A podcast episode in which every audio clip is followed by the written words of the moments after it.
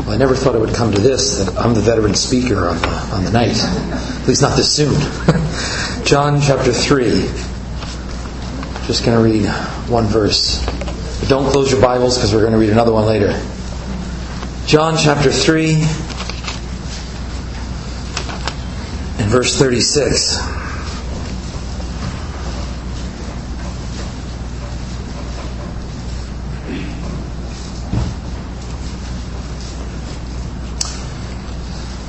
John 3:36. Don't close your Bibles. We're going to read another verse. We'll start here.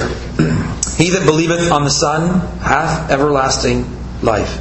That's the simple message we've been hearing.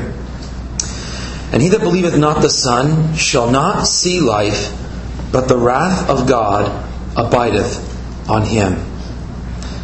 You must have heard this verse before if you've been in gospel meetings. If you never have, maybe it's worrying you a bit. But you notice that in this verse we have two options, really, or two different camps, two different sets, two different groups of people. He that believeth on the Son, and the result hath everlasting life. He that believeth not the Son, and the result shall not see life, but the wrath of God abideth on him. You know, Americans and Canadians, I guess, we, we like choice. We really we fought for choice, uh, freedom of choice. We like our freedoms. We like the ability to have options. Uh, we, we look at other nations where there's restriction on freedom and choice, and we appreciate that we live under freedom and choice. We don't, no one ever wants to make choices. You go out to dinner with someone and say, Where do you want to go? I don't know. Where do you want to go? Well, what do you want to see? Well, what do you want to do? I don't know. I have no. Uh, we never want to make choices. We love having choices, but we never actually want to make choices. You know, it's interesting when you come to the gospel, in many times, many cases, it's the same way. Because we can look at a verse like this, and perhaps you're wondering what I'm about to ask you, but, you know, in this verse we, we notice there are two separate groups. And really, I'd like you to think for a minute, in which group are you? And the kids sing a Sunday school song, one door and only one, but yet its sides are two. On which side are you? On which side of the verse are you? In which group? He that believeth on the Son, or he that believeth not the Son? Now, my father, you know, he was when he was younger. He told me that he told he said that he used to tell people he was Italian American because he was born on the border of Italy and America. And I don't know where he got his geography, but eh, some of us like to, to bridge the gap so we can look at a verse like this and say, well, yeah, I, I don't know if I would be counted the ones that believe, but I, I don't, I don't, dis, I don't not believe. I, am not an unbeliever. I, am just not really sure. I just don't really know where I stand. I, I'm in the middle ground. But you know, the nice thing about Scripture is that there are black and whites. There, there, there is clarity when it comes to eternity. That's what God wants you to know. There, there's clarity when it comes to eternity. And, and ultimately, you need to see yourself in one of these two camps. The, the simple thing to understand, though, is that if you're not in the first, you're most definitely in the second. You don't have to choose to be in the second. If you're not in the first, you're most definitely in the second. You can read earlier in John chapter 3 where it says, He that believeth not is condemned already, and the wrath of God abideth upon him. Do you know why? It's because without your choice and without your doing, you were born into this world contaminated with sin. You see, so you don't need to make a choice to disbelieve necessarily, because the Bible tells us we're already we're already infected and contaminated with the very thing that eliminates us from heaven. It is sin. You've already heard about that in the testimonies that we've heard. Even reading those verses that while we were yet sinners, it was Christ that died for us. Now, if we were to ask the Sunday school kids, you know, are you a sinner? Uh, I'm sure everyone would know the, the right answer. You know, you've listened to gospel meetings before. It's easy to know the right answer to the question, but can you honestly answer it within yourself?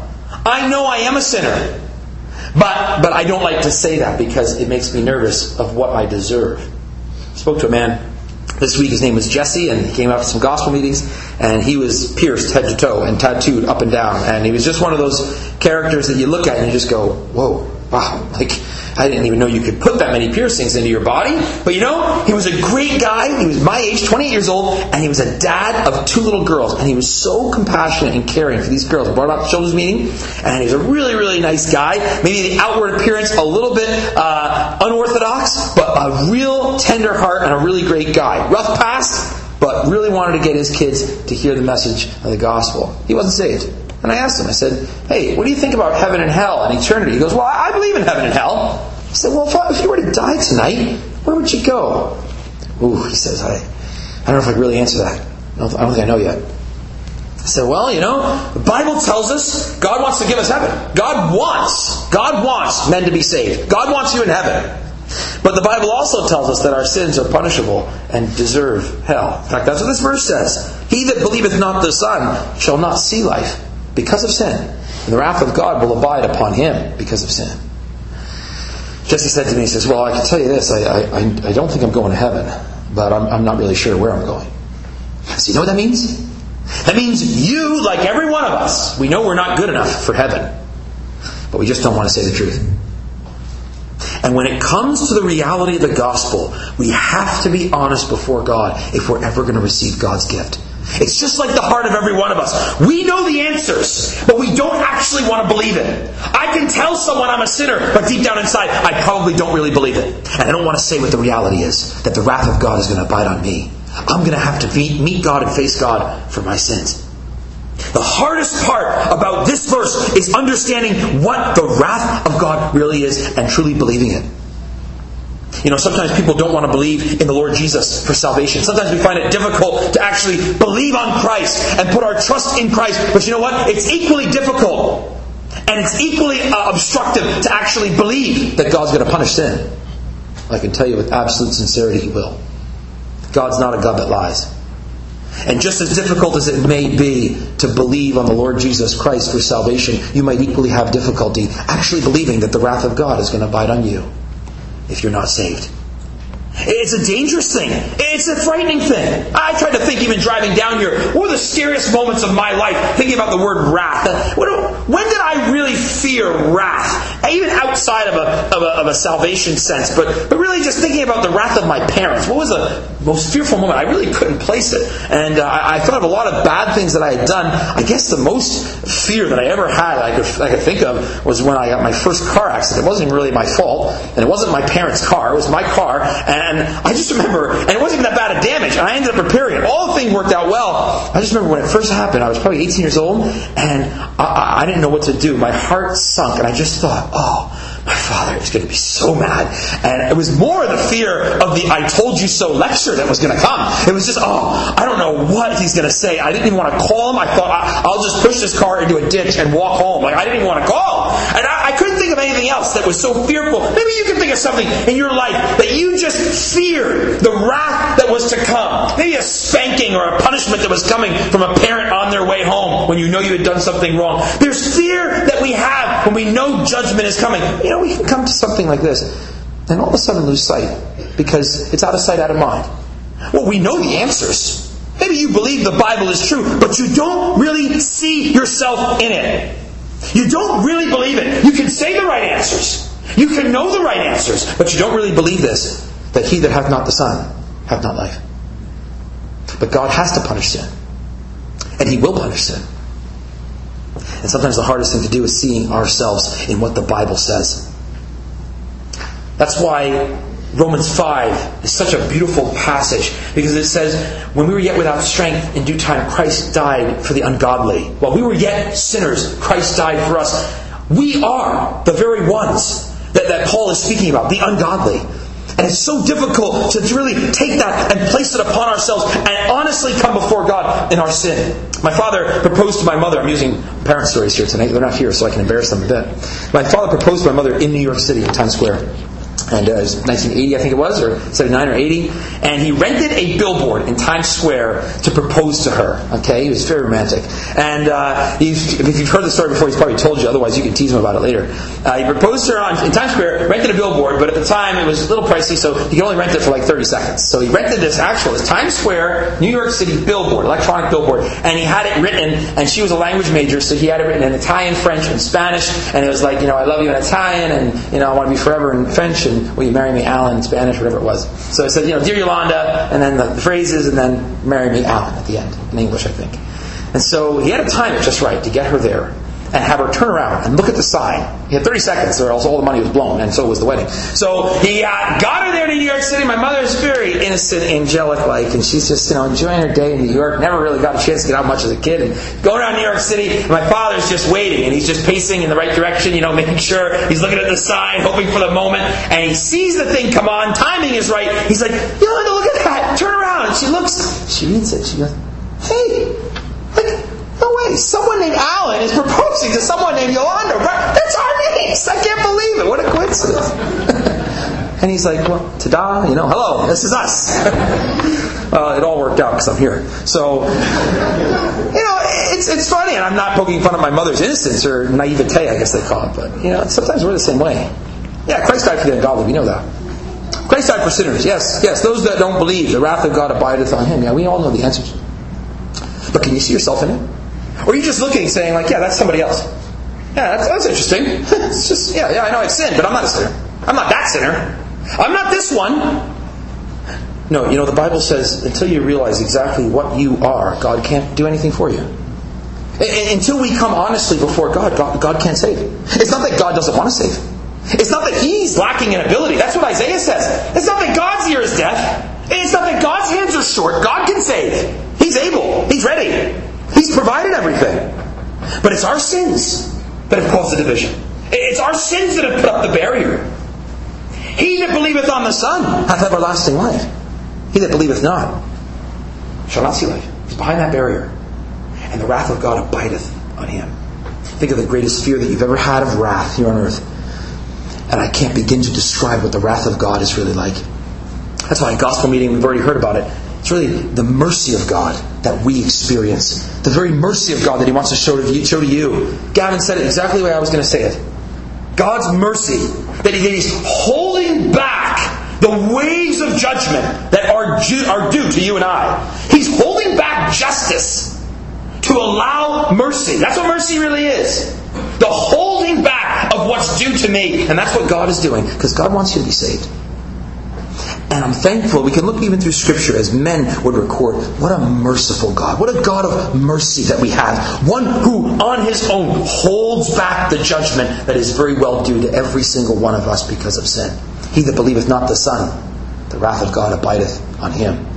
I tried to hold back a PATH train door once for someone, and I, I came down the stairs of the PATH train. And my biggest pet peeve is missing the train by a minute. If I just could have sprinted a little faster. And so I was coming down the PATH train elevator with friends of mine, and I said, uh, I said, listen, we don't want to miss this train by a minute. I hate when I miss it by a minute. and You got to wait for thirty. I said, so let's just let's hustle through the turnstile and let's just let's just run the last twenty yards to the train. So I was running, and a couple of the boys were running with me, and uh, friends of ours were from Canada. They, they, they didn't, I guess, get the message to run. And so I'm coming down the stairs, and you hear ding uh, and I'm like, oh, yes, we just made it. Perfect. I'm glad I ran. So I was running and I, I thought they were right behind me. So I got in the back, middle of the doors and the doors were hitting me in the back. And I'm like, where did they go? They were right with me. And, and they, they weren't running. And they went down the wrong pathway and whatever the case may be. And the lady yelled, she's like, please get out of the way of the doors. And I, the doors were hitting. I'm holding the doors back, hoping that they could get in. And they disappeared. And maybe they didn't really believe it. Maybe they just thought I was, oh, that's Josh, he's so funny, just running the train. it's, not, it's not really getting close. And I had to actually make a decision. I ended up getting on the train and leaving them on the platform. Well, I had some on the train and some not. I had to make the decision. You know, that's exactly what the thought was, though. Here I'm holding the train back, uh, uh, you know, getting bumped and getting yelled at, and I'm waiting and waiting. And you know what? Eventually the doors are going to close. God's holding back his wrath for those to be saved. He's holding it back and waiting and waiting. But eventually the doors are going to close heaven will be closed, and the wrath of God abideth on him. Stepping out into eternity with your sin and without the Son, and the wrath of God abideth on him. You really believe that? You really believe what the Bible says? Or you just know the answers? The wrath of God that abideth on him. I want to just turn to one more verse though. Let's turn back two chapters to John chapter 1. John chapter 1 and verse 17. And it says, For the law was given by Moses. You know what the law brings? Judgment, wrath. The law actually brings condemnation because by the law we know what sin is. And because of sin, God's wrath is executed. The law was given by Moses, but grace and truth came by Jesus Christ. You see, Josh, you just spent time talking about mercy. That's right. That's what mercy is. Mercy is God holding back all that's due to me. You know, we play a game called Mercy where you try to twist somebody's knuckles until they cry. I always thought mercy was what they scream. They scream mercy. No, mercy is the person who lets go and stops squeezing their knuckles. That's the mercy. I'm going to hold back the extra attention of wrath that I'm putting on your hands. That's what God's doing. He's holding back what's due to us. And because of the law, we have a knowledge of sin. That's what it says. The law comes by Moses. And because of sin, God must punish, God must judge. God doesn't want to judge any person. Let me be very clear that what we heard tonight about a God of love is absolutely true. It's a God of great love. It's a God, a God of mercy as He holds back what must come for sin. By the law, there is the knowledge of sin. By our failure to, that, to adhere to that law, we're all deserving of that punishment. But God doesn't want to punish you and I. God must punish sin, but does not want to punish any sinner. You know what the beautiful thing about that verse is? As grace and truth came by Jesus Christ. And just as we were talking, and Gavin illustrated beautifully, as he God held back in mercy the judgment that was due to me, he issues grace. That's actually what we see in John 3 and 36. He that believeth on the Son hath everlasting life. You know what the truth is? The truth came by Jesus Christ because by Him we know what perfect obedience is. We have seen truth in obedience to God. Him we realize the very truth that sin must be punished. And we see it at the cross of Calvary. God's absolute wrath punishing sin. Not His sin, but my sin. You see, truth came by Jesus Christ because we saw the truth of what God said. The truth fulfilled of what God said to Adam in the very beginning that sin would be punished and that God's law could be kept. And the very one who kept his law would take the punishment for sin. That's why God would say, that's why Scripture would say, He was made sin for us, that we might be made the righteousness of God. And so truth came by Jesus Christ, but so did grace. And that's right here in this verse. He that believeth not the Son shall not see life. The wrath of God will abide on him. That's truth. But he that believeth on the Son hath everlasting life. That's the grace of God. And for one more meeting tonight, you have grace extended to you while mercy holds back the judgment. And God is trying to get your attention because He does not want to punish you. He's already punished His Son. God's full weight of wrath has come out upon Christ at the cross for your sin and my sin. And God does not want to punish you. That's why grace and truth came by Jesus Christ. God wants to extend to you the greatest gift of all the free gift of salvation that you can have everlasting life if you believe on his son.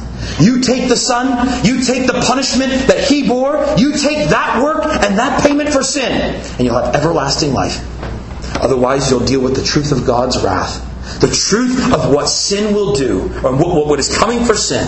The wrath of God abideth on him. A hymn writer put it well and wrote, Because the sinless Savior died, my sinful soul is counted free, for God the just is satisfied to look on him and pardon me. The sinless Savior died. My sinful soul is counted free. That's God's grace. For God the just is satisfied to look on him and pardon me. That's God's grace. He's holding back the wrath. He's extending grace. You know what you get to do? You get to decide what you think about this verse. Now, there's no activity on your part that is needed. Christ has finished the work. We've already heard that from Caleb. There's nothing to do. There's no, there's no work that you can ever do to add to it or to please God. The work has already been done. But your consideration of this verse is necessary because you are in one or two parts of the, one or the other part of this verse. Are you with those that believe on the Son and have everlasting life? Have you trusted Christ and can say for sure not just the right answers, but that your life is staked on this truth that Christ has died for sins? Or are you still in sin and are ready to face the wrath of God? We hope that you would take the very grace of God that He's offering, the very blessing in grace, and just believe what God says for eternal life. I was swimming with a few boys and kids this weekend, and some were uh, some parents of children's meetings came out to the cottage that we were staying at.